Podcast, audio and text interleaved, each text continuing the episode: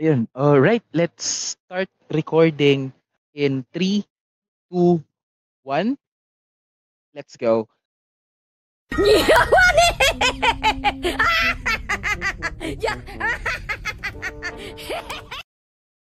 Welcome mga dudes at mga dudettes. Eh, eto na naman si Kevin. ah, live ah, dito sa Justice Open Studios para sa isa na namang episode ng Elitistang Weibo Podcast. So I hope everyone is doing good kung ano yung ginagawa natin for for the day. Either nagpapahinga or nagtatrabaho tayo. Ako ito, uh, rest day uh, on a Wednesday. Uh, kaya yun, may time tayo to record something. And it's something na medyo malapit sa puso nating mga mga weebs kasi ang pag-uusapan natin ay isa sa mga bagay na minsan ano, hindi natin masyadong pinapansin or minsan binabash pa natin and that's uh, dubbing. Pero before we go onto uh, onto that topic, uh, let's introduce our guest for today. So, kasama ko siya sa ano, sa Anime Angas uh, server. So, dahil naghahanap ako ng makakausap about this topic, I invited him. So, andito si Algiers uh, to to join us on this afternoon of rambling. Uh, say say hello uh, Al, uh, Algiers. Oh, what's up? Uh, pre, corruption. Una mo ako nakasama, kanila Sir Jazz. Oo nga pala, oo sa ano, sa Game Silog. No, una nakitang nakilala kayo nila Sir Jazz. Mm, yeah, yeah, yeah, yeah, yeah. Yun, kasali din pala ako doon. So, yun, if you wanted some gaming uh gaming content and and yun, podcast na rin, yun, Game Silog Show is a really good uh Pinoy gaming podcast. So, before we go into some of uh, our other uh sections ng episode na to, let's do some uh, knowing to uh, getting to know each other kasi basically it's your first time here on the podcast. So, uh, I have here numbers from 1 to 160, uh, select two, two numbers lang, random from that from that range. 9 tsaka 81. 981. So basically, um, this 160 numbers or this 160 choices is basically I have this uh, article, nahanap ko lang siya sa internet para pang pang icebreaker sa mga first time guests. So according to this article, these are 160 uh, questions na pwede mong itanong on a first date. So, number nine is, what are you kind of obsessed of these days? Anong bagay na obsessed ka ngayon? Obsessed of these days? Alam mo, wala akong oras kasing magkaroon ng obsession or ano, kasi busy sa buhay. Like, for example, I, I mean, yes, I still watch anime. But hindi wala akong oras para ilan or kahit gaming pare, no, gaming. Ang tagal ko nang hindi talaga naglalaro ng alam mo yung diretso parang isang linggo, video games lang ginagawa mo. I mean, nung bata ako, hmm. kaya kong gawin yun dahil wala akong ginagawa. But, ay, hindi na pwede yun, pare. True, true. Kahit naman ako eh. Nung bata ako, kahit kahit 12 hours pa ako mag, mag-video game, pwede. Ngayon, kaya na apat na oras, napapagod na ako. Yes, mas kasama yun sa pagtanda. But yung ano ko kasi, yung may oras ka muna ba para ba sa gusto mong gawin? So, totoo, totoo. So, so wala masyado obsession kahit TV show or na ano na parang na, nahuhook lang yung nahuhook yung imagination. Ang, ano yung... ang ano ko lang pare ganto. Sasabihin ko sa pag usapang anime no. Ah, uh, mas prefer ko na hmm? kasi yung kung manonood ako weekly shows. Kasi mahirap hmm. yung ah uh, isang bagsak isang bagsakan kasi pag isang bagsakan ang mahirap doon baka halimbawa meron kang gagawin tutuloy-tuloy mo na hindi makakalimutan mo lagi alam mo yung sasabihin mamaya na oh. mamaya na hanggang hindi mo na ginawa yun yung mahirap doon so ako ang ginagawa ko lang talaga ang pinapanood ko lang yung My Hero which from Mercury tsaka Chainsaw mm. so kung sa isang linggo meron na akong ano parang one and a half hour of anime and kontento na ako doon. Oh. Mm, I see, I see. That's that's good, that's good. Mabuti na binibigyan mo ng schedule yung mga bagay na gusto mo. Hindi naman siya yung concrete na bibigyan mo talaga ng oras, but as long as you have that idea na uh, this time or at least ganitong ganitong span of time, I'll I'll do what I like. It's something na nakakabuti sa ano, nakakabuti din sa sa, men, sa sa mental health natin kasi kung ano lang we push ourselves to yun nga, to work or to to do what is expected of us, nakakapagod din eh. Kaya kailangan talaga binibigyan natin yung oras, binibigyan natin yung mga sarili ng sa mga sarili uh, yung binibigyan natin ng oras yung mga sarili natin to things that we love. So, for me, my obsession this time kasi nag-iiba-iba ako ng obsessions eh dahil yun nga marami tayong gustong ano eh, marami tayong gustong marami tayong fandoms to say the least. So, as of right now, medyo na-obsess ako ulit sa World Cup because football and whatnot. So, yun, I already talk about my my love for football uh, on my episode of Blue Lock. So, doon yun na lang pakinggan yun. But basically, once every four years lang to. So, pagbigyan nyo na ako.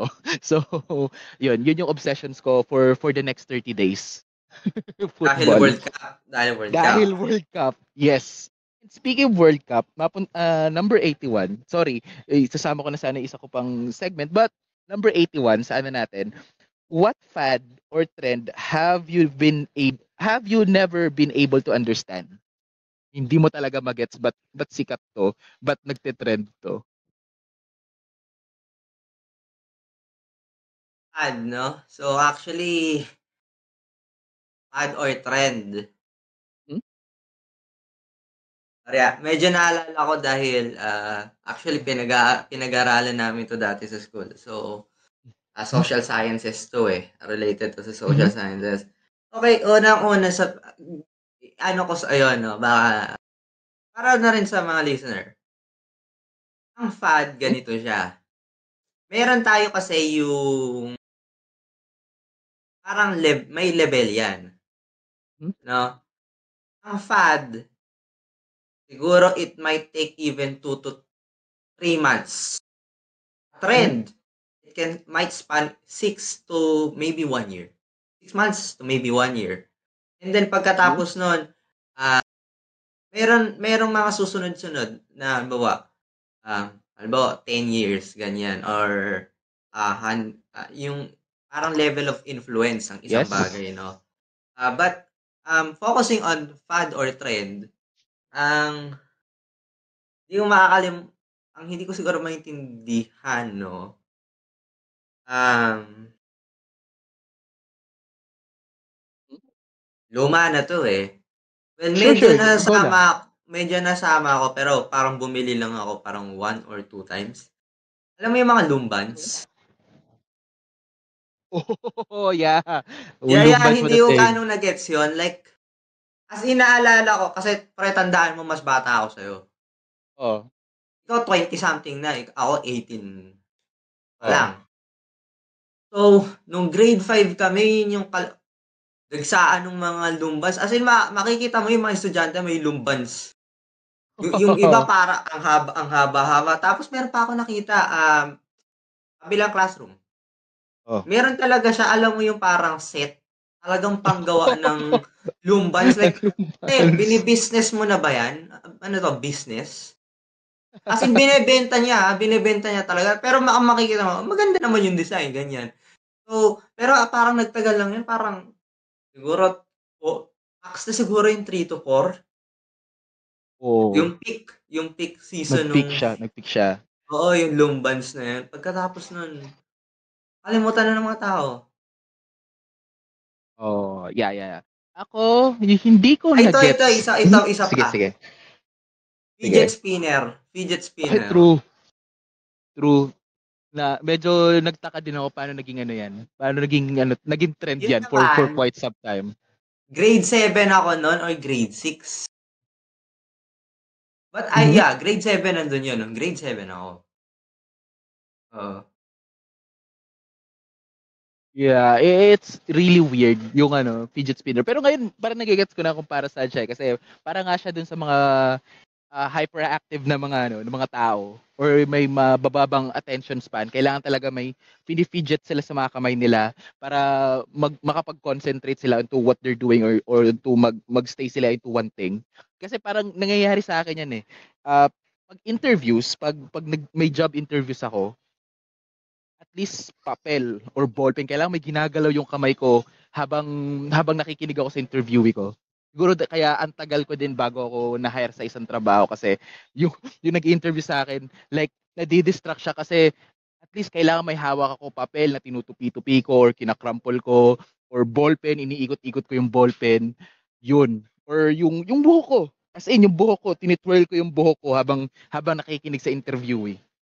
Ganon na ako ka, ano, ganon ka, ano yung, yung attention span ko na hindi ako makakapag-concentrate sa sa interview eh, hanggat walang kailangan may ibang ginagawa. Parang kahit ano, kahit sa church nung nag pag sumasamba ako, kailangan talaga na, na inaantok ako pag wala akong ginagawa, pag nakaupo ka lang eh, like an hour or an hour and a half yung pagsamba. So talaga ma at talagang aantukin ka or tatamarin ka pag nandoon ka. So, so doon ko lang na-gets yung na-gets yung fidget spinner.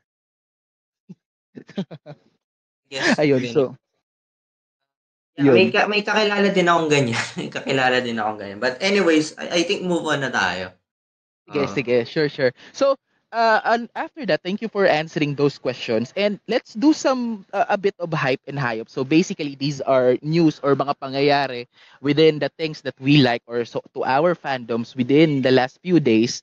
Uh, so, quick lang, uh, of course, napag-usapan natin ng World Cup. So, the group stages is already happening right now. So, the last stages is gonna be in the next few days. But, yung mga highlights ng group stages as of now is, of course, uh, the upsets. Saudi defeating Argentina, uh, Japan defeating Germany. Blue lock. Uh, yung Blue blue lock is real, di ba? Blue As lock. in, totoo kasi ang kulit pa kasi yung yung substitution nila nung second half, striker yung pinapasok nila. So puta na, it's a blue lock move. It's something na makikita mo sa blue lock. So may mga fans na na sinabi, sigurado ako kahit hindi natin naririnig yung mga sinasabi ng players, there's something about devouring someone there. I devoured Germany or something. so or any any edgy lines na may isip mo na ano. So that's exciting talaga. Pero Argentina, since I'm a Messi fan, Argentina medyo nalungkot ako because Argentina lost. But yun, medyo nakabawi sila and I hope makarating sila ng round of 16 kasi like, yun nga, Messi, it's Messi's last World Cup. And gusto ko naman manalo yung Argentina of, of their World Cup victory kasi ang tagal na mula nung huli sila nanalo like Diego Maradona days pa nung 90s. And that's football history number uh, 101. Uh, another one na excited ako is uh, an announcement of anime. In-announce na siya a few months ago. Uh, it's uh, a manga from Shonen Jump. It's Undead Unlock. So, they already announced kung sino yung magiging voice actor sa anime uh, actors dun sa sa magiging anime adaptation. So si Andy, uh, yung main guy, uh, yung powers niya is basically he cannot die. Kaya Andy yung pangalan niya kasi he's undead. So ang magig ang magiging voice actor niya or seiyuu niya is actually Yuichi Nakamura in which si si Yuichi Na- Nakamura lang, na- lang naman ang boses ni Gojo ng ng Jujutsu Kaisen, he's Hawks ng My Hero Academia, he's Bruno Bucciarati ng JoJo's Part 5 and he's also Tsukasa ng Doctor Stone. So yan yung main guy nyo. And uh, the main girl, si, si Fuko, is gonna be voiced by Moeka Kish- Kishimoto. Uh, wala pa siya masyadong major roles, uh, but if you know yung ha- how a realist, uh, ano to, uh, rebuilt the, the kingdom, isa siya sa mga main characters doon, si, si, Moe, si Moeka Kishimoto. Uh, so yun, Eh, it's, it's an ex- exciting announcement and I can't wait to see uh, Undead Unlock to be an anime this coming year. And also, napanood mo na yung ano? Napanood mo na yung trailer ng Super Mario Brothers movie, yung pangalawang trailer. Uh, Pre, ah, ah, Al? aminin, pre, ilang beses ko nang nasabi to, hindi ako Nintendo fan. Oo nga pala, sorry, sorry, sorry. sorry, sorry. PlayStation Ah, so- environment ako. Yun yung Sorry. ecosystem ko. So, sorry. Sorry sa mga listener ha, hindi talaga ako fan ng Nintendo. So, pagdating sa ganyang usapan, labas ako. Okay, so ako na lang magi-geek out. So, Super Mario Brothers Movies 2, uh, sorry, uh, trailer 2 is already been out a few hours ago. So, mar- mas marami silang scenes na pinakita on on Mario, voiced by Chris Pratt, which is still eh uh, at at at some time it weird yung itsami niya. So, yun. Uh, Princess Peach is gonna be played by Anya Taylor-Johnson, si ano, yung bida ng Queen's Gambit. Uh, Donkey Kong is gonna be played by Seth Rogen. Tapos si Toad is gonna be played by Keegan Mikey P- uh, Michael Peel which is uh, another good comedian na naaabangan mo. So eh, yung cast is already been star uh, star-studded and the visuals on that trailer is really good. So eh, I'm excited to see it in April kasi April siya ipapalabas. And also, um, I found something fun uh, with the Japanese uh, Japanese cast of that movie. So ang Japanese voice actors na punta dun sa ano, dun sa sa Mario movie is Mario is gonna be voiced by Mamoru Miyano. So si Setsuna, si Ultraman uh, Ultraman Zero is gonna be Mario. Uh, Luigi is gonna be Tas uh, Tasuku Hatanaka, which is uh, Ultraman Z. And uh, Tomokazu Zeki is gonna be Toad. And kung uh, kikilala niyo si Tomokazu Zeki, siya lang naman si Domon Kashu ng Gundam G. So, uh, my hands is Ito burning Japanese red. cast. yes. Okay. That's the Japanese cast ng ng Mario movie. So that's something na ano, uh, super, sobrang ano, sobrang out of this world yung mga pinili nilang casting. So that's that's it for the um, for the hypes and hayups uh, that I have for this week. Ikaw, uh, Al, do you have something na narinig mo that you been you've been hyped with uh, within the past few days? Well, for for especially, you know, um this year kasi um syempre dahil gamer talaga ako, no. Uh, Game of the Year awards uh, mangyayari na for the for next week. Uh, awarding sa December 7 kung tama na aalala ko. Tama ba? December 7 or December 8 sa So ayun, uh, for the past two years, uh, online ang Game of the Year but for this year mag uh, face-to-face na ang Game of the Year awards, no? Uh, tapos syempre, well, for me, ang boto ko talaga is for Game of the Year, God of War Ragnarok. Um, tapos pagdating naman ng well, next year pa naman but January, no. But I'm a huge fan of the franchise, sasabihin ko. Uh, The Last of Us, it has a huge part, ano, um, you know, um, it has a it has a special place in my heart. Um, kasi yung ano eh, yung live action series, lalabas Mhm. si Pedro Pascal at si Bella Ramsey. Yes, yes. Um, well, I've seen a bit. Well, si Bella Ramsey, alam ko na sa ano siya. ah, Game of Thrones. Si Pedro Pascal, alam ko siya yung siya yung meme, yung meme guy.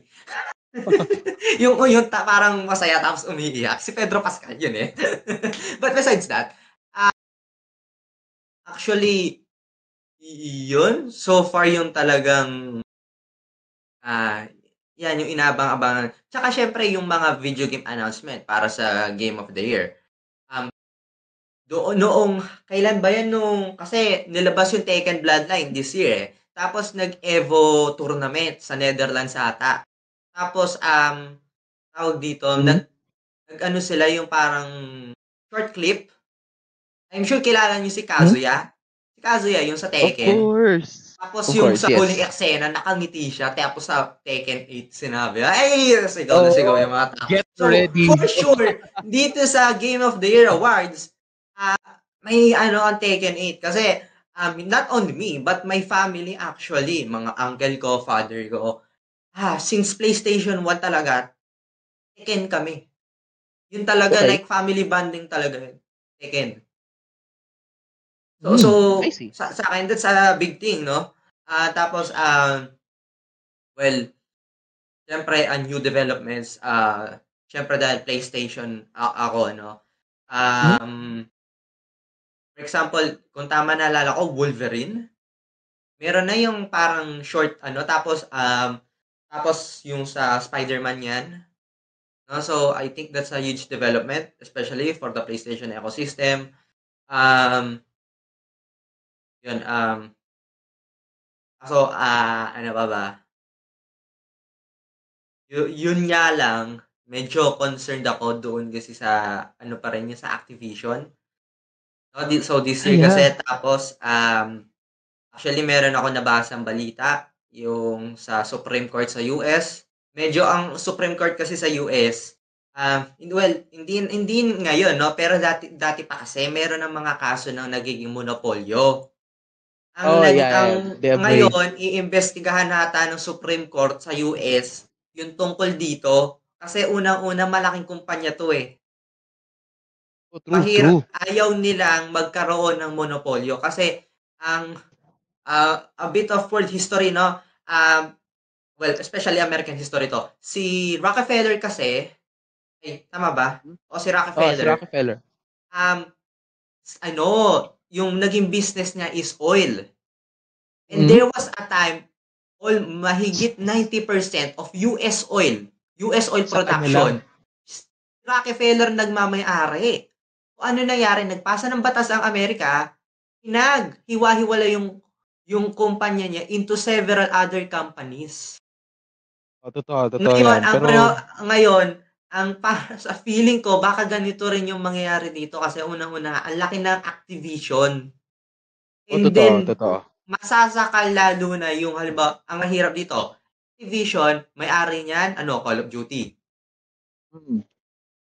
Baka dumating ang panahon sa PlayStation, hindi ka makapag Call of Duty. I mean, Warzone 2, yan, nandyan yan. But, yung ibang games, for example nga, yung Crash Bandicoot, Activision yun kung totoosin eh.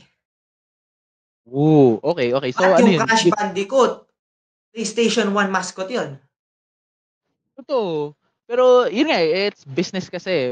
Uh, tsaka, there's loss involved. Pero, most likely, may, ano pa rin, may lusot pa rin naman yan. Kasi, hindi naman totoong walang monopolyo. But, eh, that's uh, uh, an entirely convoluted topic. And, aabutin tayo ng tatlong araw if pag-uusapan natin ang lahat ng lusot into the monopoly laws uh, ng, Yo- ng US. So, let's move on uh, into the meats and potatoes uh, ng episode na to. So, yun nga, uh, uh, already teased it uh, on the on the top of the show is we're gonna be talking about dubbing. Uh, w- w- this is what I think uh, another thankless job na marami, marami sa atin yung nakikinabang pero walang nakaka-appreciate. So basically, uh, dubbing, uh, according to Google, is uh, dubbing is a process of adding new dialogue or sounds to an existing soundtrack of uh, of something that is already been made. So basically, anything na dinagdag mo or ipinatong mo onto an original work na na, mer- na, on, na recorded na, that's called dubbing. Anything na pinatong mo from sound effects to to OSTs na binago mo uh, or basically uh, voice uh, na dinagdag mo is basically dubbing. So, yung ginagawa sa Darna, if you remember Darna ni uh, ni Angel Locsin, yes, Angel, Angel Locsin became Darna back in the day. Uh, yung pag sumisigaw siya ng Darna, hindi boses niya yung ginagamit niya.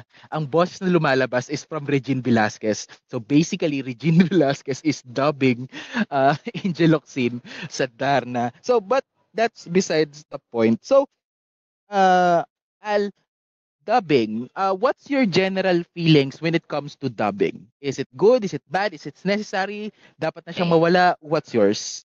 Ito sasabihin ko. Sub pa rin ako kahit anong sabihin mo. I, al- I Okay. will always prefer to watch sub.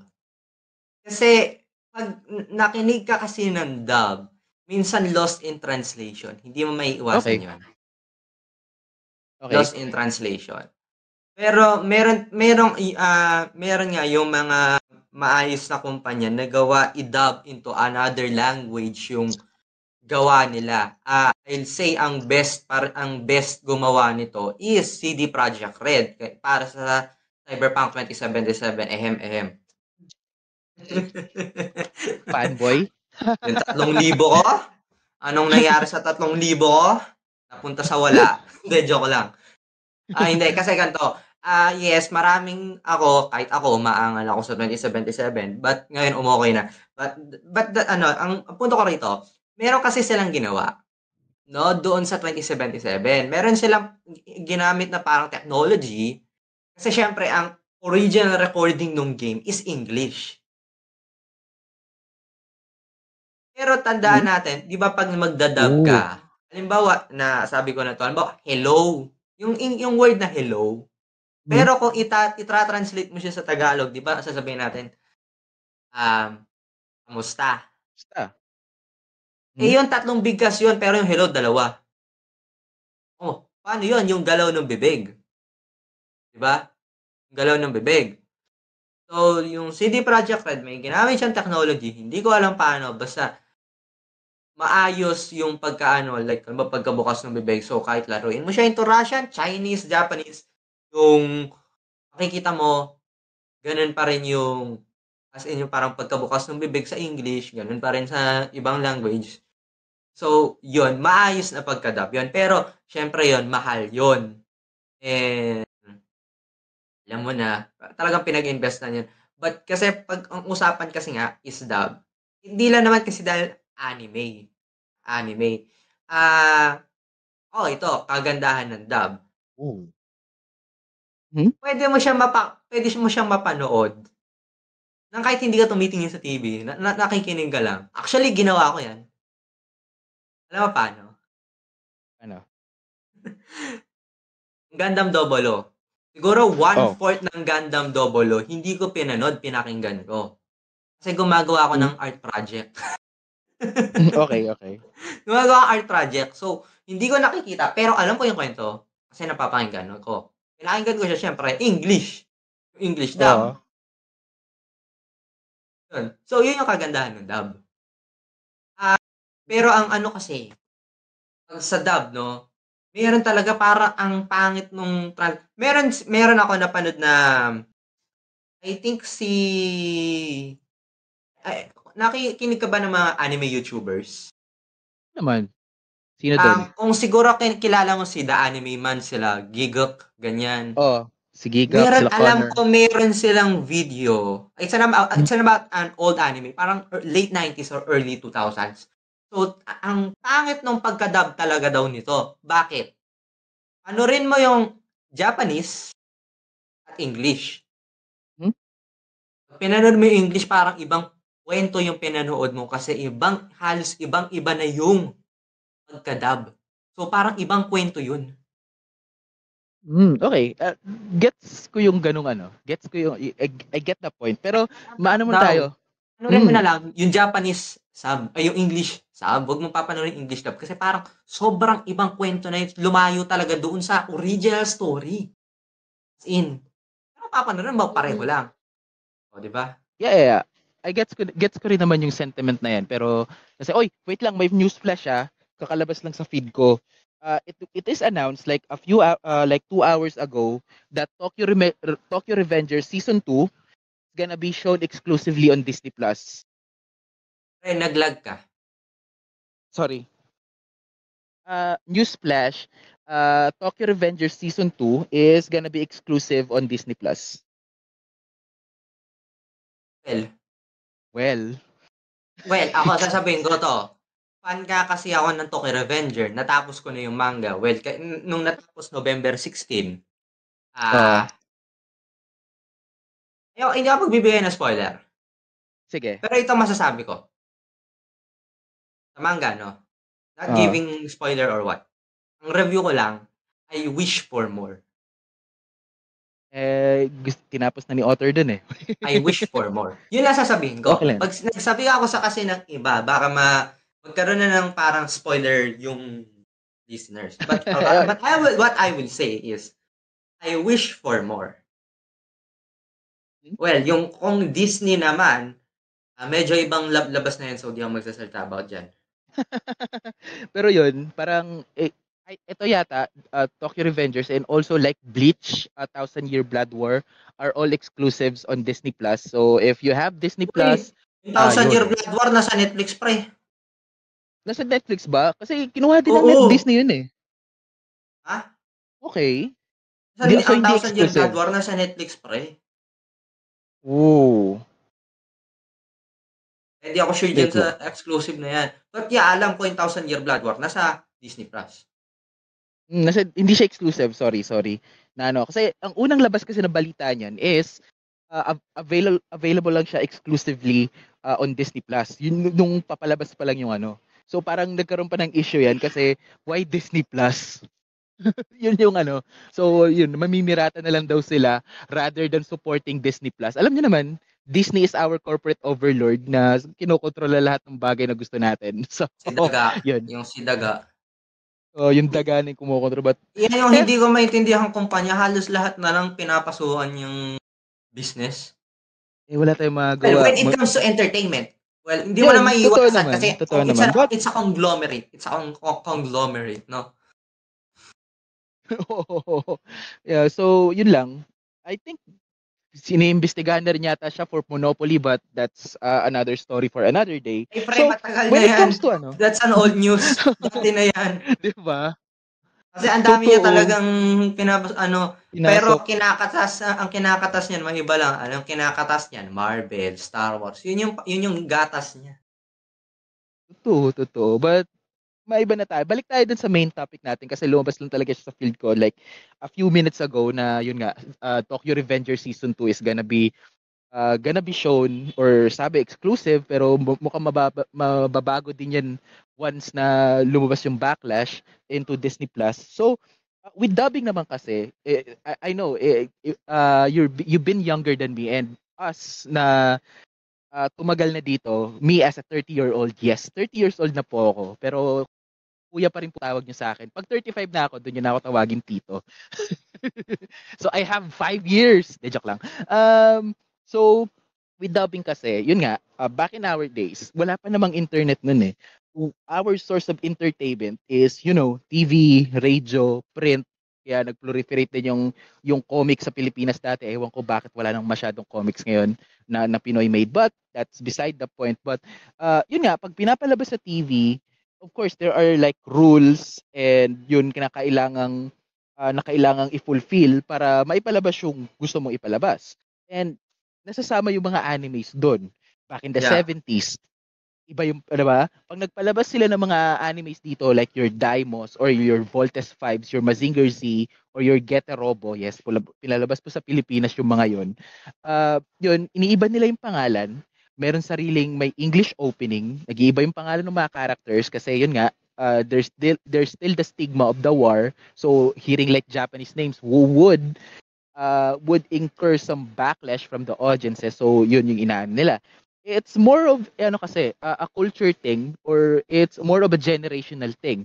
Nung 90s naman, ganun parang there's still uh, that stigma of the Japanese. Kaya yun yung yung Ghost Fighter uh, Daimos nung pinalabas dito hindi masyadong ginamit yung mga yung mga Japanese names nila. And of course the dubbing is parang ibinagay siya into our culture. Kaya ang man, mga naririnig natin is like our our slang uh, our our languages or yung mga common na sinasabi natin dubbing kasi uh, saka lang naman kasi nagkaroon ng sub when it nung nagkaroon na ng mga direct to videos and ano eh doon doon una nag-proliferate yung subs and back then subs also like is sucks din uh, nung, nung mga panahon na yun. Kasi like Hong Kong Hong Kong Hong Kong subbers lang yung mga gumagawa noon eh yun mga pirates din.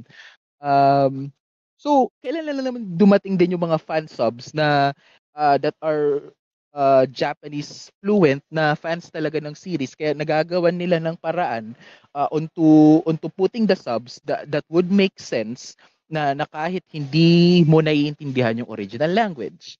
Nag-proliferate lang siya dahil yun nga, we have the internet now and there are people na ginawa yun out of the love of the project pero hindi pa rin natin ano yun nga uh, the benefits kasi nung, nung dub is yun i naikakalat mo siya onto onto different languages may mga tao na mag-enjoy nito and once nalaman nila uh, yung original material they all they will check it as well so parang it's a win-win situation ang focus ng dubs is not the ones that already enjoy the product uh, or the anime itself. It's for the new audiences to discover these products as well. Um, kaya nga parang ano eh, uh, if you are following uh, Jeff Otanes, uh, yung voice actor or yung dubber ni Goku sa sa Pilipinas, siya yung nagboses. kay- He has like this long post uh, in regards to the disdain or yung parang bashing na nakukuha ng dubbers ng mga Pinoy dubbers uh, when it comes to dubbing of some animes.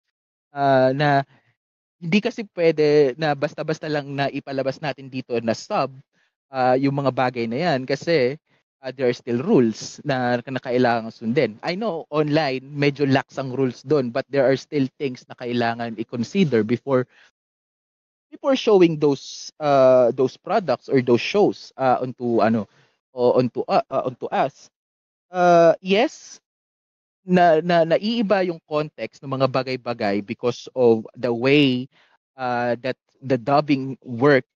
Pero kaya nga ano eh, it's th- maybe the burden is not on the dubbers itself kasi ginagawa lang nila yung trabaho nila but for you to understand na iba yung culture, yung original culture nung palabas than ours and what uh, the dub the dubbers do is just introduce us uh, to the original culture and give it the context of our own. Kaya parang isa to sa mga bagay na yes, sub is better.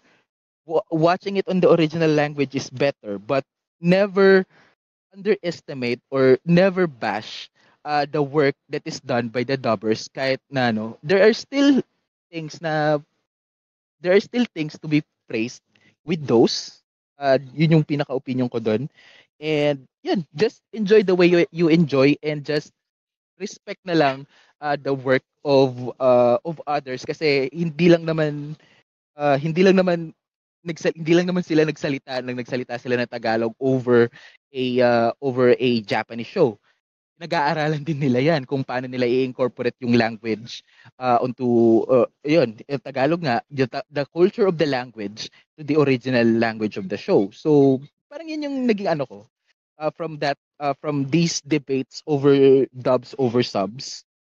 Um, ano ba? Ikaw, uh, is there something else na you wanted to add uh, when it comes to these discussions between subs and dubs? Um, actually meron nga, um, kung tama no, parang may nabasa ako dating article. Hmm? Ito kasing pagda-dub, obvious na to kahit kahit anong bansa ginagawa to eh. Merong isang bansang tumatak sa akin. Alam mo ginagawa niya? Finland, fin- Finland, Finland. Medyo mautak Okay. yung mga taong to eh. Alam mo ginagawa niya? Ano? Alam naman natin, Finland for example, they have the world's best education when it comes to rankings, no? Alam mo ginagawa nila sa mga bata? O Ano? manonood sila, di ba? Manonood sila. Yung palabas, sabihin natin English. English cartoon. Pero may subtitle. Oh. Yun nga. subtitle, parang English ata or Finnish. Okay. So, yung bata, makakarinig siya ng English. Hmm? Pero natututo siyang magbasa. Totoo, totoo. It's it's a good way to to ano to encourage people to read. Pero hindi tayo lahat lumaki ng ganun na pinagbabasa tayo. May mga tao na ayaw magbasa. And nagigets ko 'yun. So why why not give just give them the option. Hindi naman porket andun yung option is that's the only thing that you'll do. Kaya nga option siya eh. Because there are still people na would prefer kasi nga, yun, mas gusto nila na pinakikinggan lang yung pinakikinggan lang Ah, kasi meron silang ibang ginagawa. Like what you do nung nung Gundam 00 you listen to the English dub kasi may ginagawa ka. Alam nga namang uh, you still play it in Japanese. Eh, maybe eh, maybe not on your case pero it wouldn't make sense na manood ka ng anime na may iba kang gagawin unless na you have your full focus on watching the anime. So, if you're gonna do something else and you just want something on the background pero gusto mo anime pa rin, I think it's kaya nga may option of, for dubbing. Pero kasi ako, ah, pag, ang usapan kasi talaga is dub. Oh. Ako ito, can they translate it as much as possible accurately? Pangalawa, ah hindi lang yung sa accurately, the quality of the dub. Kasi meron talaga naman mga palabas. Ang ganda nung dub as in, parang kung Oo. ka- kahit hindi mo panorin yung Japanese, pre, halos parang one-on-one yung translation eh. Ay, totoo, totoo. Ah, sige. Now that you, s- you, you open that topic, magbigay ka ng dub. Any any dub, Tagalog, English dub, ah, na anime na you you would recommend someone that you, that you would recommend na ano. Kahit, especially sa mga taga-ibang bansa, lalo na I guess sa US, no? Kasi Mhm. naging iconic talaga to eh. Ah, diba? Cowboy Bebop. Ay, totoo. Steve ang Love ganda ng as- dub, as in. As in, ang ganda ng Totoo. dub. Kahit hindi mo pa na rin yung, yung Japanese, Oo. ano, nun. Pre, ang ganda ng English dub. As in. Tapos, Totoo. um, ito, I, I think, okay naman yung dub. But mas i-prefer ko pa rin panorin sa sub. Neon Genesis Evangelion.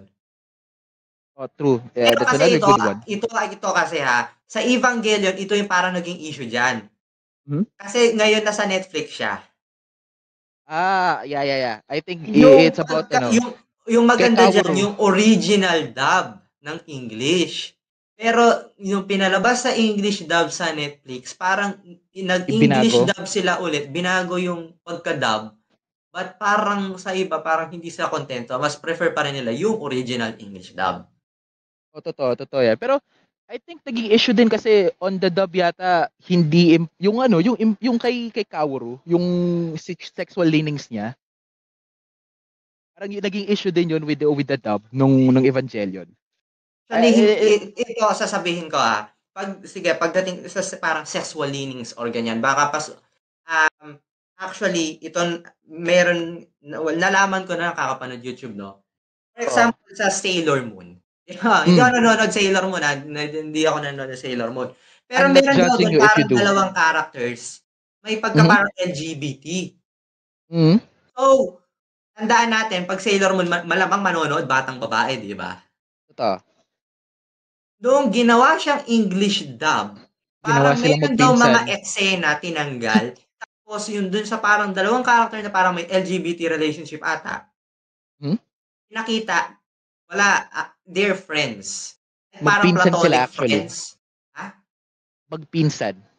Pinsan ba? Hindi ko alam. Basta yun yung pa, hindi ko maalala eh. Nakita ko sa YouTube dati, parang ganun daw ata yung naging sitwasyon doon. Um, so, a- ako, pag ganun, parang medyo nasisira yung, lalo na kung ako yung creator ng story, no? Kung ako, parang sasabihin ko, kung aanahin nyo, gaganyanin nyo lang yung kwento ko, Huwag nyo nang ipalabas kasi gusto ko malaman ng mga tao kung ano talaga yung kwento ko. Huwag nyong babaguhin, huwag nyong kung ano-ano. I want it to be shown as what it is. So kung ako yung author, ba, parang sa akin, medyo bastos yun ah. Kung ako yung, ano ba, gagawa ako ng li- libro, kwento, tapos magtatanggal ka ng mga linya ko na ginawa or pa, ipapalitan mo, parang sa akin medyo nakakabastos yun. Yes, I know ginagawa yung dub. But kung kung ayaw nyo naman pala yung ganun, bakit nyo pa pinalabas? Para, alam mo yun? Well, that's a complicated thing na kasi. Yun nga, uh, because, yun nga, yes, the author has the original vision of the story, pero is it's still published within a publishing company and the publishing company is under maybe a studio or may mas kostoso silang studio and that studio will distribute it to to different countries and different countries has different rules. So kaila yun nga eh, eh, yeah, by the end of the day it's still a, a business kasi kahit sabihin mong creative siya. Eh, it's a convoluted and minsan it's a sad thing pero yun nga, it's a compromise eh. If you wanted to uh, to have these uh, the, these works uh, to to proliferate or maraming maka-discover of your works, you have you'll have to have some compromises to be made. Uh, yes, meron na tayong internet now. Mas madali na tayong makakapag-publish ng kung anong gusto natin. We could tell all the stories that we want. Pero there are still things na hindi naaabot ni internet eh. There kaya kailangan pa rin nating uh, to to make those things uh, na bibigay natin sa mga anime studios or ibibigay natin into the into the distributors and those have yun nga they have rules and we need Yeah. to abide by them But I Eh, guess kasi, Mhm.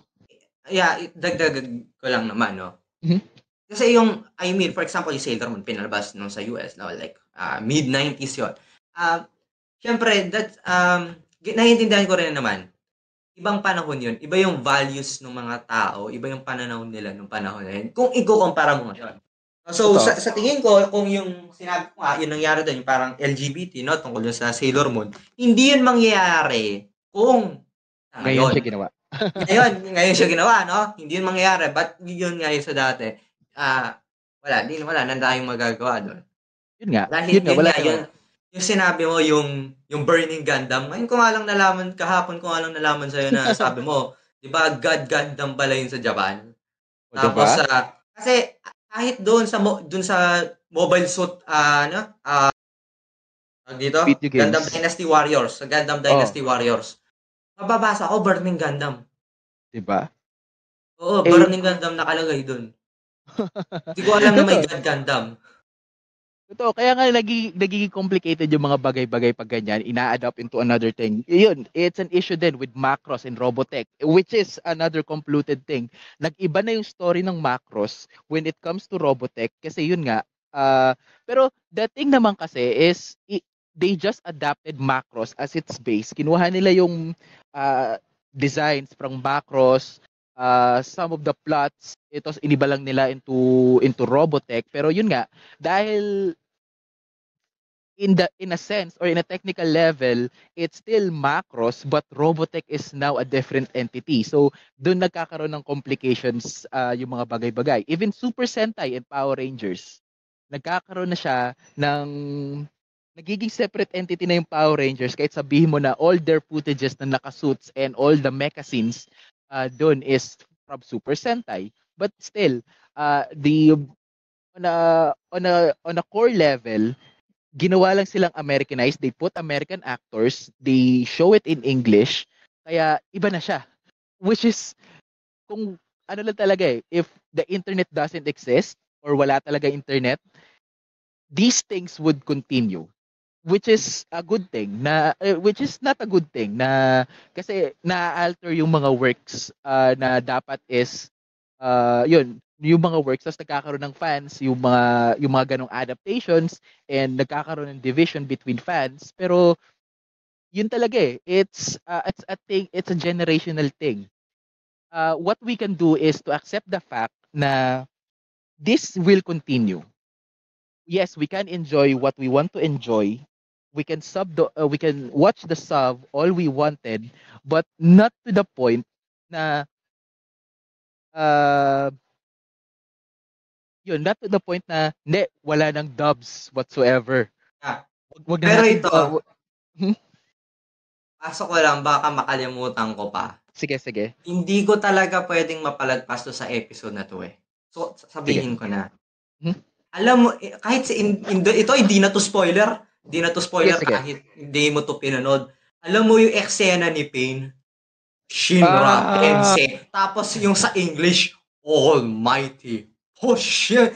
Grabe talaga yung ano, Okay, yung okay. pagka-English dub. Alam mo yung talagang ang laki ng presensya ni Pain, yung talagang Almighty. oh no.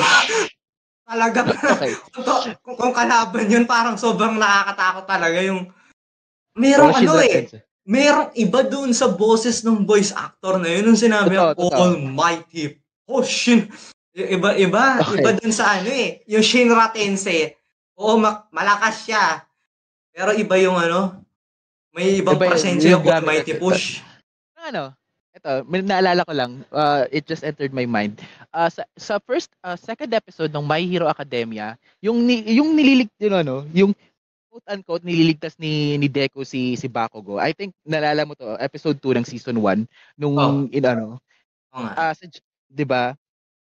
Ah, ano yung ano sa sa Japanese dub and sa sub, ang nakalagay doon is it looks like you you need help. Yung sina- your eye says that you need, you need help or something like that. Pina-paraphrase ko lang yung sinabi ni Deku kay Bakugo nung nililigtas niya kaya kaya siya lumapit, 'di ba? Pagdating sa English dub, ang sinabi ni Deku is ano, I don't want you to die. Alin doon yung mas preferred mo?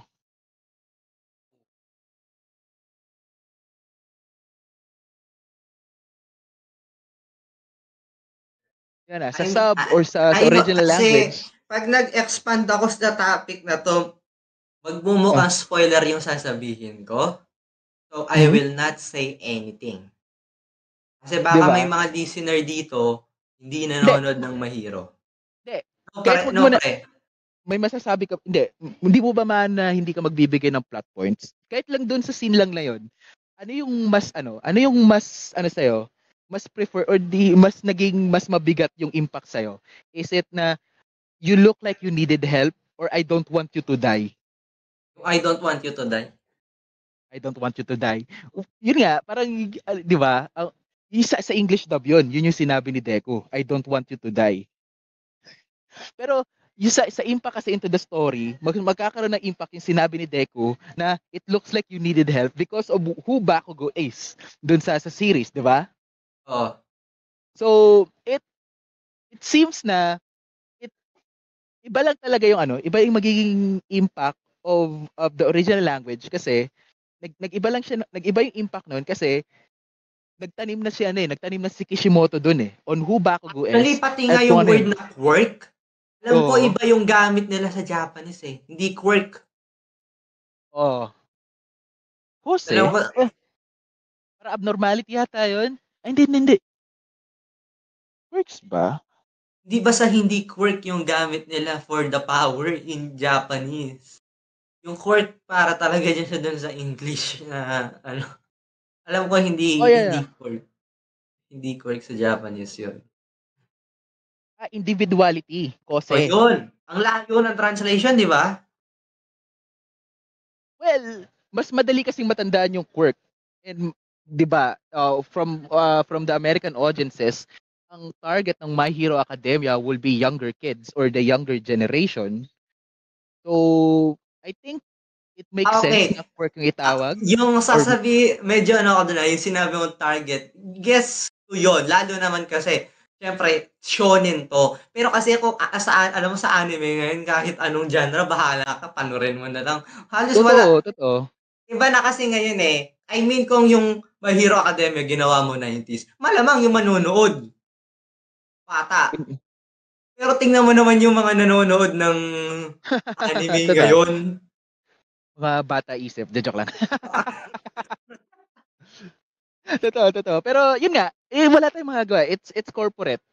Alam mo naman natin yung mga, mga matatanda sa corporate, marami silang masyadong iniisip ng mga bagay-bagay na kahit hindi na dapat hindi na dapat isipin or hindi na dapat gawa ng rule or something. But work, individuality, meta ability, it all pertains to the same thing in the context of the world. So, maybe tayo lang nagpapakomplikado ng mga bagay-bagay. Kaya nagkakaroon tayo ng mga ganitong de- debate. Di ba? Oo. So, eh, sige. Uh, as we wind down, dahil like we are talking for like almost an hour na, um, Al, final thoughts uh, on the sub versus dub debates. Okay, ito. Kung siguro final thoughts na ano. May isang bagay akong hindi gusto sa dub. Hmm? Especially English dub. Okay? Ang kinukuha nila sikat na tao. Pero hindi Hmm? naman voice actor 'yan or voice actress. 'Yun ang Okay. hindi ko yun actually yun yung hindi ko gusto sa ano kahit halimbawa sorry to say no kahit Disney Pixar kukunin lang talaga nila yung taong to halimbawa kasi I mean sa US hindi naman talaga ano ang pagiging ang pagiging voice actor, voice actress, ano talaga yun like for example sa ah, video games, cartoons, pero hindi yun sa mga artista. Hmm? It's more like for example, Totoo. kukunin nila, kukuha sila ng sikat na artista, hindi siya yung mag-voice actor or actress sa character nito. Actually, ganyan yun nangyari sa Spirited Away. Ah, yeah, yeah, yeah. Ganyan yung nangyari sa Spirited Away. Kasi ang naging distributor na Spirited Away in the US is It's Disney. Pero si anong ginawa ng Disney? Kumuha siya mga sikat na voice actor and actresses. Sikat na mga artista. Oo. Hindi yun talagang, kasi tanda natin, sa Japan mismo, ang pagiging voice acting, ay pumupunta sila ng eskwelahan, inaaral nila. Kaya tignan mo, meron, minsan maka, ma- magugulat ka na lang, ano yan yung voice actress nito? Sobrang layo dun sa ibang roles. Totoo. Di ba Yeah, halimbawa sobrang sobrang high pitch, ano ba, parang kawaii, pero dito parang sobrang grim ng boses niya. Alam mo yung Oo, nakakatakot, as siya yung villain talaga. Pero sa mga Amerikano, no, pre malamang gagamitin nila kung ano yung boses nila sa pagiging artista. Ano yung boses nila in everyday life. Yun pa rin yung boses nilang gagamitin dun. Um, ano ba, Disney, Pixar na ganyan. Pero mer ito yung isang voice actor na talagang gusto ko. Sa US, isa lang. Mark Sige. Hamill. Mark Hamill. Of course. Kasi Joker. legit, alam mo yung sa Arkham Knight, eh, ta- pero ito, ah, kilala naman natin si Mark Hamill as Luke Skywalker talaga. Yes. Pero doon sa Batman, lalo na sa Arkham Knight, Hmm? Sa The Ay, Animated yung- Series.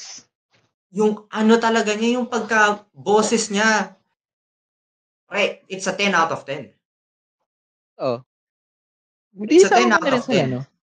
Sama mo na rin sila, sila Kevin Conroy, sila yung nag-bosses kay... Ang daming magagan- magagaling na voice actor ah, sa US. Sean Schemmel, yung boss ni, ni Goku sa, sa Dragon Ball. Yung boss ni Vegeta at ni Piccolo, si Chris Sabat, and siya rin si All Might. Ah, there are already been really good actors na seiyus, na voice actors talaga. Pero syempre, of course, ang hinahabol naman kasi talaga is yun, the uh, the popularity of the name and yung star power. Kasi yun nga iniisip nila we need to have this di- distributed to the most eyes or to the most audiences possible.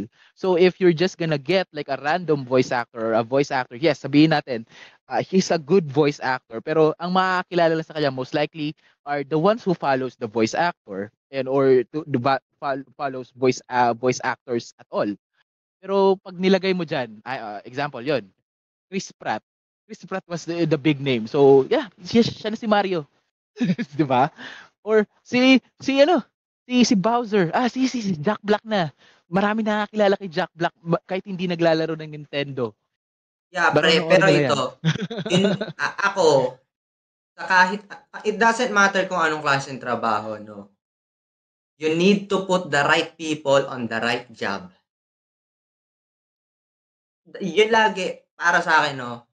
You always need to put the right people on the right job. Laging Which is ganun true. sa akin. Which is true. Legit. You always need to put the right people on the right job. Ako, ganun lang ako. So, sorry no, pa- medyo nabibisi talaga ako doon yung pag halimbawa, ilalagay lang nila dahil sikat yung taon to. Tapos, okay. Tapos pag nakita ko yung, ano, yung talagang pagka voice acting, I'm not contented. Uh, yeah, Mas of course. para, para tuloy, alam mo, magag, anuhin ko na lang about Disney Pixar. Ay, papanorin ko na lang yung Japanese dub. Naka-English Oo. subtitle. totoo, totoo. Yeah, parang yun nga, yung yung balita sa Super nga. Mario. Professional nga kasi. Totoo, Yung mga totoo. taong yun. totoo, totoo. Kaya nga, put di ba? the prof- Hmm?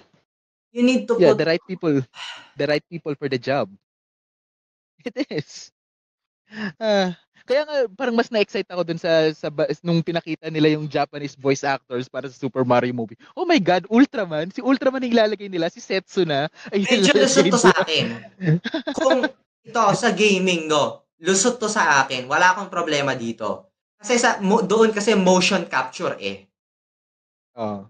Kaya pati yung, kasi pag motion capture, actually para ka nang nag-aartista talaga eh. Yung parang gumagawa na rin sila ng movies. Halimbawa, si Oh. Christopher Judge, as Oo. Kratos, si Giancarlo Esposito. Di ba si Giancarlo Esposito, nasa ano siya yun? Nasa Breaking Bad, tsaka Better Call Saul. Pero Oo. tingnan mo yung pagkaganap niya as, ano, El Presidente sa Far Cry 6. Oh, damn. That, that guy. Diba? Yeah, intense. So, Totoo. yung ano, yun talaga, yung pagiging artista niya, nagamit niya doon sa voice, ano, Voice doon sa motion, voice acting and motion capture nung video game. Kasi doon, umaarte pa rin siya eh. May, may galaw, may kilos pa rin. So parang kung isipan mo, yes, nag-artista siya, it's not in a vid, it's not in a movie or a TV series, but in a video game. Oh, totoo, totoo. So, for me naman, ganito, for for my final thoughts on this topic uh, on sub uh, subs versus dubs or and dubbing in general. Yun nga. Do you uh, do what you enjoy. Uh, dubs is here to stay kasi hindi naman lahat is gonna be uh, gonna be in the know uh, when it comes to to Japanese seiyus or the original language of anything na pinapanood or pinapalabas sa atin.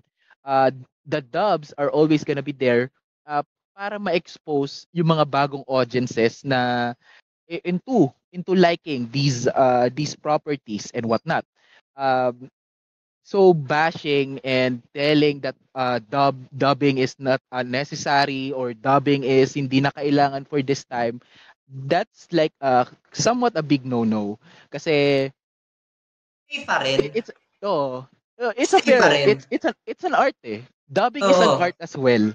Pe- Pero ito, na natin, may mga palabas, kung gusto mong panorin, kailangan talaga panorin mo, sab. Kasi hindi Oh, naman totoo. lahat nakadub.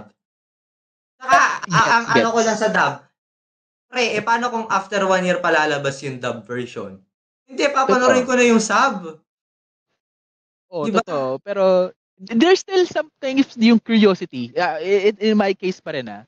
In my case kasi andun pa rin yung curio- curiosity sa akin kahit I know the uh, nanonood na ako ng sub, I know the voice actors. Parang andun pa rin yung lingering thought na paano kaya pag in English to? Or paano kaya pag tinagalog to? Nakaka- uh, sino kaya yung kukunin nila? Ano kaya yung boss nito sa Tagalog? Ano kaya yung magiging Pag context Tagalog, nito on a Yung Filipino Spy? Family sa Netflix, Tagalog dub. Okay, hindi mo gusto? Ah, hindi, pinanood ko saglit. But syempre, mas prefer ko pa rin, pre, Japanese. Course, Sorry to course. say. It's, Pero sa akin, maayos naman yung all. ano, maayos naman yung pagka ano. it's a matter of preference. ano ko lang, ito medyo napansin ko lang sa Tagalog dub. Alam mo, wala pa ata ako nakitang Tagalog dub na purong Tagalog yung salita. Laging Taglish. Malamang may pagka-Taglish. Eh, puro, puro ba tayo magtagalog? Wari mo Ah, ba ako bag- kaya wari ko bagay magsalita diretsong Tagalog puro. Di ba? Hindi ako kaya ko Wa- magsalita diretsong Oh, Tagalog yeah, yeah. puro. That's you and me. I, I could do. Wari ba, ano, uh, yung bang itinutura na tayo joke lang. Ayoko na magtagalog. Si si Robin Padilla na yung bahala doon. Pero yeah, yun nga kasi dubbing as part of it being an art is binabagay niya kasi kung ano yung contemporary. Hindi lahat ng tao is like matatas magtagalog. So magtataglish sila. They were ins- insert yun nga yung culture nung language uh, onto the performance as well. Kasi kung one one by one translation, eh di dapat Oh, nag-sub yun na lang nga. din. Mahirap. Mahirap kasi eh. Oo. Oh, what no choice. Or naman, kaya ako nagtataglis para lang mas mabilis magsalita eh. True, true, true. 'Di ba? So, that's it. Uh, let's enjoy what we got to enjoy. Uh, it's a matter of preference, pero not to the point na not to the point na yun nga Yeah, pero ito, na it's a ang necessary. masasabi ko lang about uh, the situation of dubbing here in the Philippines, it's sad to say, no? Pero, syempre, dahil sa pagda, ah, pagdaloy ng panahon, no? Ah,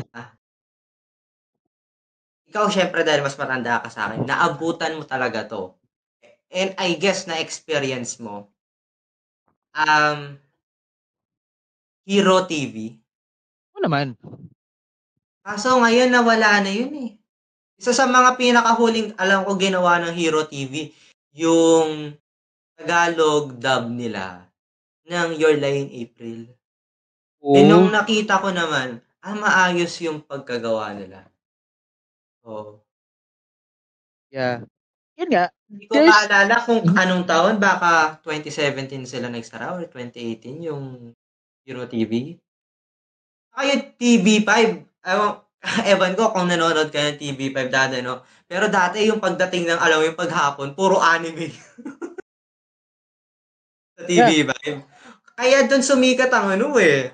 Code Geass, Full Metal, Gundam Double O dito sa Pilipinas, ganyan. No. Totoo. But I wanna shout out all those dubbers na ano. Hindi ko man sila mapapangalan ng lahat. And yung siguro yung mga ano lang, yung mga prominent uh, on the on the dubbing industry dito sa Pilipinas. Of course, si si Jeff Otanes, uh, yung Goku ng Pilipinas. Uh, he's been doing uh, dubbing for quite some time na and he actually ano yata the uh, voice director na rin siya ngayon. So ilan sa mga animes na tinatagalog uh, now, uh, some of them are actually uh, dinadirect niya. And uh, ilan sa mga yon maliban kay Goku, siya rin yung nagboses ng Tagalog kay uh, sa ilan sa mga Jackie Chan movies. Uh, nag, siya rin yung boses ni, ano, ni Genie sa Tagalog version ng Aladdin. And yun, marami pa siyang ibang ginawang work. So, siya talaga, isa sa pinaka-idol ko. Like, yung bata ako, naririnig ko siya uh, voicing Goku. Parang, uh, yun, yun talaga isa sa mga dreams ko uh, either mag maging anime uh, mag-dub ako ng anime or maging boss ako sa anime or either uh, or maging voice voice over sa radyo kasi do, nandun yung fascinations ko uh, when I was a kid yun, uh, when it comes to obsessions, yun, one of my obsessions with uh, I was a kid was voice acting. Dahil sa yun, pakikinig ko ng radyo, panonood ko ng anime, uh, doon doon na ano, doon doon na buo yung fascination ko with with voice acting in general. Uh, either it's the original uh, languages with the seiyus, uh, the dubbers and other voice actors uh, from uh, from the US. Uh, voice acting is an art and parang it's also uh, like a thankless job kasi hindi sila masyado nababanggit pag sobrang ganda ng show. Sobrang ganda ng pagkakagawa. Parang isa 'yun sa mga bagay na nai-ignore pag pinupuri natin yung isang TV show is the the voice acting. Oo, hindi kasi natin, hindi mo sila nakikita eh. Hindi ka tulad naman talagang artista talaga. Totoo. Kasi sila, Totoo. Oh, uh, I, hmm? I guess yun yung for example, ah uh, pinag talaga makipinagkaiba ng mga ba uh, K-drama sa mga I mean Japan malaking paminta kasi nga ng Japan is anime. Uh, pero kasi sa kanila talaga sikat yung mga voice actor, voice actress. As in kasing level kasi pag sa Japan kasi yung mga voice actor, voice actress, kasing level nila yung mga ano eh, yung mga talagang artista. Mga idol, para idol group, para kasing level nila yung mga, oh. on, on level of being a celebrity. Oh, mo- no? kasing level nila. But, oh, models yun, pa nga iba sa kanila. As I eh. say, uh, sa, sa Japan mo lang makikita yung ganong sitwasyon. But outside of Japan, mm. hindi na siguro gaano. Totoo. So, Oo. yun, di, maybe we should change the, uh, change the mindset. Um, pag nanonood kayo ng isang bagay na dinub or tinranslate into Tagalog, there yun, are people check yung credits. that work, work on it. Oo, check yung credits. Tang, Legit, naman, check nyo yung credits. Oo. Tapos malalaman mo pala, ay, wow, character, ito yung, ano, uh, ito rin yung nagdub sa ganito, di ba? Ang galing. Di ba? Tapos follow nyo sila sa social media, message nyo sila na ito, ang ganda ng performance sa ganito, para ma-inspire sila. Kasi yun, yun yung kulang eh. Napaka, napaka okay, siguro yung ano ko, ah uh, kasi ako may, gusto, gusto ko talaga um, bumalik hmm? pa ng Japan ulit. Galing na kasi akong Japan dati. Ah, uh, I guess ito siguro gusto kong gawin, no? When it well, related sa ano no, um, voice acting ganyan. Meron kasi sila minsan event, live event. Nandun yung mga uh, voice actor, voice actress. Tapos ano ba, mag, ano ba, papakita sila ng mga ano ba, scene. Ano ba, uh. tapos nandun sila sasabayan nila yung mismong oh, live, totoo. live Parang, ano. Gusto kong mapanood yun. Kahit, kahit hindi ko siguro ganong maintindihan. Ako nakakaintindi ako konting hapon. Dahil matagal, siyempre matagal lang nanonood anime, no? Pero gusto ko lang ma- ma-experience na marinig mo sila ng live. Live. Oo. Totoo. Tsaka Totoo. siguro That's yung dream as well. um mabisita yung mismong like studios. Yung sa nila ginagawa. Yung, yung parang ano parang tour. Parang museum ah, tour.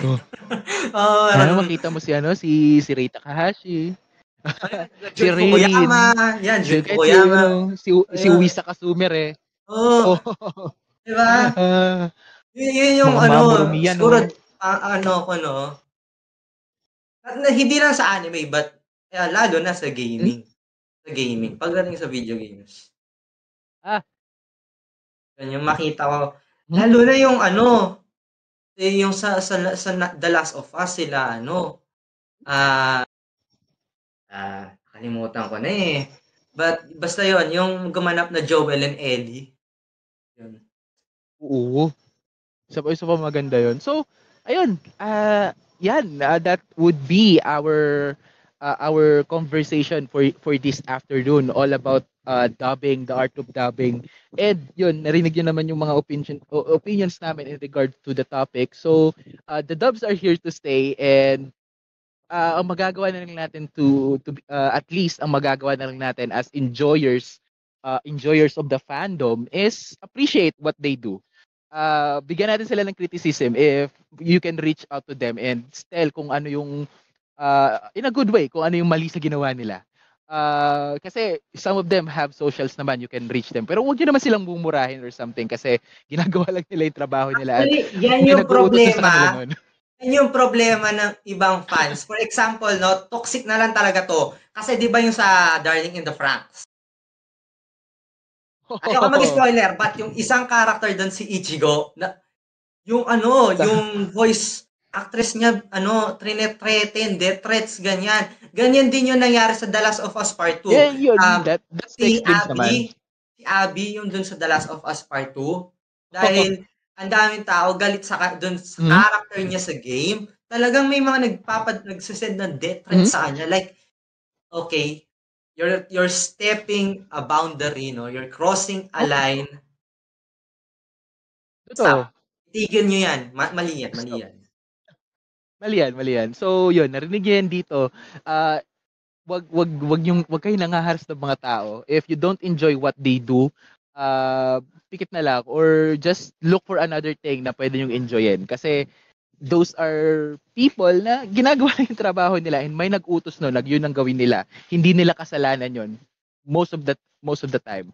Pero yun, uh, that's it for for this episode. Uh, Al, thank you for for joining me on this afternoon of rambling uh, Ah, about thank- dubbing thank and voice acting in general. Uh, sana, Thank you rin, elitistang wib. yun. You're welcome, you're welcome. Since sana maulit to, ano, ano, mag-usap naman tayo ng PlayStation games or something kasi since PlayStation fanboy ka, I have memo- uh, a lot of memories on that console as well. Maybe uh kailan yung anniversary ng PlayStation? Basta darating yan pag pag dumating episode na yon. So, yun. Uh, nasa basket na yan. Uh, if may socials ka ba, if you wanted people to follow you or to to hear your thoughts, uh, you can say it here. Ah, I guess ano na lang, shout out na lang sa tropa ko sa Japan. shout out kay Miko. Sige. Ano, sino ba? Yan, basta yung mga kaibigan Yan, ko, Miko. shout out sa kanila. Shout out. Yan. Yan. Sige, sige. So, ako naman, ah yung mga friends ko, alam niyo naman kung saan ako makikita. Ah yung page ng podcast is gonna be uh, facebook.com slash elitistangwebpod. Uh, you can follow me on uh, on Twitter and Instagram, both at elitistangkebs. Uh, sa description ng episodes na to, I have links, affiliated links yon for Shopee and Lazada. Uh, if you have items on your cart, especially paparating na yung holiday season, panigurado may mga nag, nagkukumahog na kayong maghanap ng regalo. So if you want to give us a solid and use uh, use uh, those shopping platforms as well, uh, on the description of this episode, there are two links, one for Shopee and other from Lazada. Uh, just click or copy any of those links, i-redirect niya kayo onto the website or to the app itself and just continue with the usual checkout process a a small portion of your uh, of your purchases is gonna be uh, given to us as a way to to support the podcast. So that's it. And remember, uh, be good with one another.